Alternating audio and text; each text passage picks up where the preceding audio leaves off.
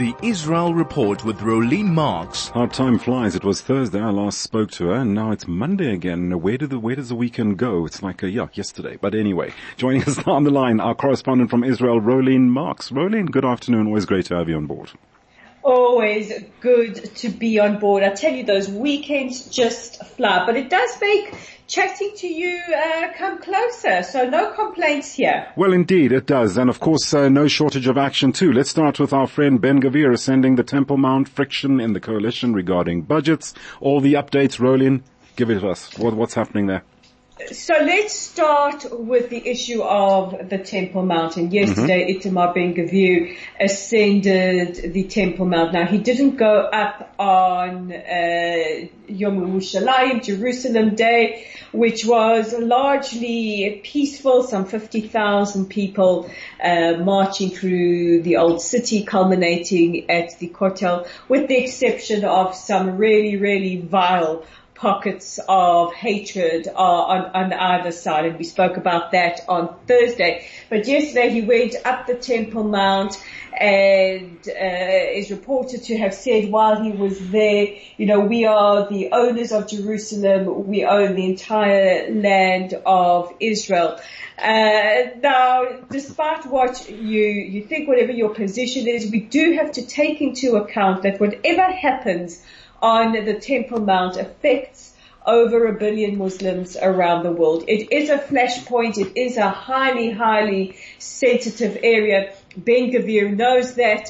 Uh, this is why you hear uh, Prime Minister Netanyahu and uh, um, all prime ministers, as well as foreign ministers and, and other officials, repeatedly stating Israel is committed to maintaining the freedom of uh, worship and uh, acting to maintain the status quo of the Temple Mount. So what does the status quo mean? Unlike uh, the people during Ramadan uh, who were attacking me saying we want the status quo to be fighting. That's not it at all. Uh, we want the status quo currently to be what it is. We are allowed to ascend the Temple Mount. Uh, non-Muslims respect that you can't outwardly pray uh, or, or, or, bring your religious symbols, uh, just out of the the fact that it is a sensitive area. I know that there are many, many very emotional opinions mm-hmm. about this. It is also understood that ministers in the government don't go up on the Temple Mount, just mm-hmm. out of um, a courtesy, if, if, if, you will, that it is a flashpoint and things can erupt at a moment's notice. So needless to say, uh, he ascended the, um, uh, the Temple Mount. Uh, he made his comment and the result has been he has been roundly condemned by Arab countries including Jordan who through their uh, waqf um, uh, are the custodians. They have a um, like a, a, a, special status as far as the Temple Mount is concerned, even though it does fall under um, under Israel's uh, aegis. Uh, Jordan have condemned it as well as the United States. The United States have expressed their, their concern, calling it inflammatory rhetoric and a provocative visit. Uh,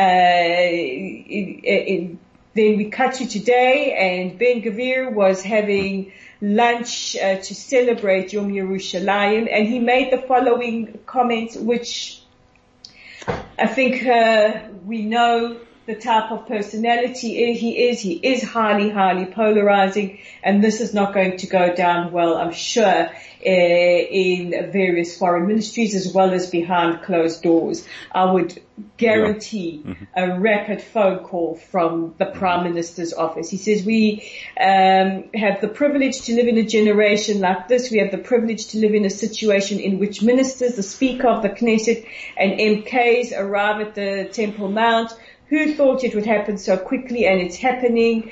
It's true there are still more processes to go through. There are changes and we are doing it as they say slowly, slowly, quietly, quietly. Now we don't know what yeah. changes he is referring to, but uh, you can guarantee that Prime Minister Netanyahu probably has a pounding headache right now. And if that's not bad enough, uh, Rolene, we've also got friction in the coalition regarding budgets. So what's going on there? Yes, we've had quite a significant amount of friction in the budgets. Uh, we have a huge uh, chasm in the coalition behind what they see as the amount of uh, money allocated to the ultra-orthodox communities or the Haredi communities and mm-hmm. towards what they are calling other Israelis. So today we had a major gaffe by United Torah Judaism's Moshe Gafni in the Knesset. Uh, he said that uh, Haredi uh, scholars shouldn't receive less than other Israeli scholars, and he went as far as to say the following. He says, my daughter didn't learn about Noah Kirel, mm-hmm. uh, but does that mean that she doesn't deserve a budget? I don't know what Noah, Noah Kirel has to How do that with ties it. in with she that, was yeah. just sing- she was singing about unicorns just mm-hmm. two weeks ago. He says uh, he doesn't feel that she wears enough clothes and he would donate some clothing towards her. Of course, this resulted in a huge backlash in the Knesset. Uh, one of the leaders of Na'amat, it's a women's organization, said that Noah Kirel is about empowerment and is the beautiful face of Israel, not the darkness that Gafni reminds us we are. Uh, Avigdor Lieberman, the chairperson of the uh, Yisrael Beiteinu, and the former finance minister was a little bit more blunt. He said, Gafni, this is not Iran. So we are seeing um, Uh, a, a, lot of issues in the coalition at the moment. There are reports that an agreement has been reached with some factions, but not all. It's an absolute imperative Israel passes the budget and Netanyahu yesterday said, you know, stop behaving like this and get on with the job of working for the people. Well, Rolene, looking at Noah Kirel now, she sets off a spat with Poland. What's happened here now? Well, this is uh, this is insane. So Noah Kirel at Eurovision was given 12 points. I mean, I don't know how the voting uh, works, so anyone mm-hmm. who can enlighten me, I would be grateful. Right. But she was given 12 points from Poland, and she said for her it's a victory because her family were killed in the Holocaust. Uh, and obviously they were of Polish um, uh, descent. Okay. Now she didn't say Poland killed my family, but of course Poland uh, oh, being uh, or, or, taking the position right now that is alarmingly revisionist. Right. Um, one of their parliament members said, well, she didn't seem to have any comment about taking points from Germany. Mm-hmm. And is, the, does this statement reflect the level of Holocaust education in Israel? Uh, is the Holocaust caused by Poland?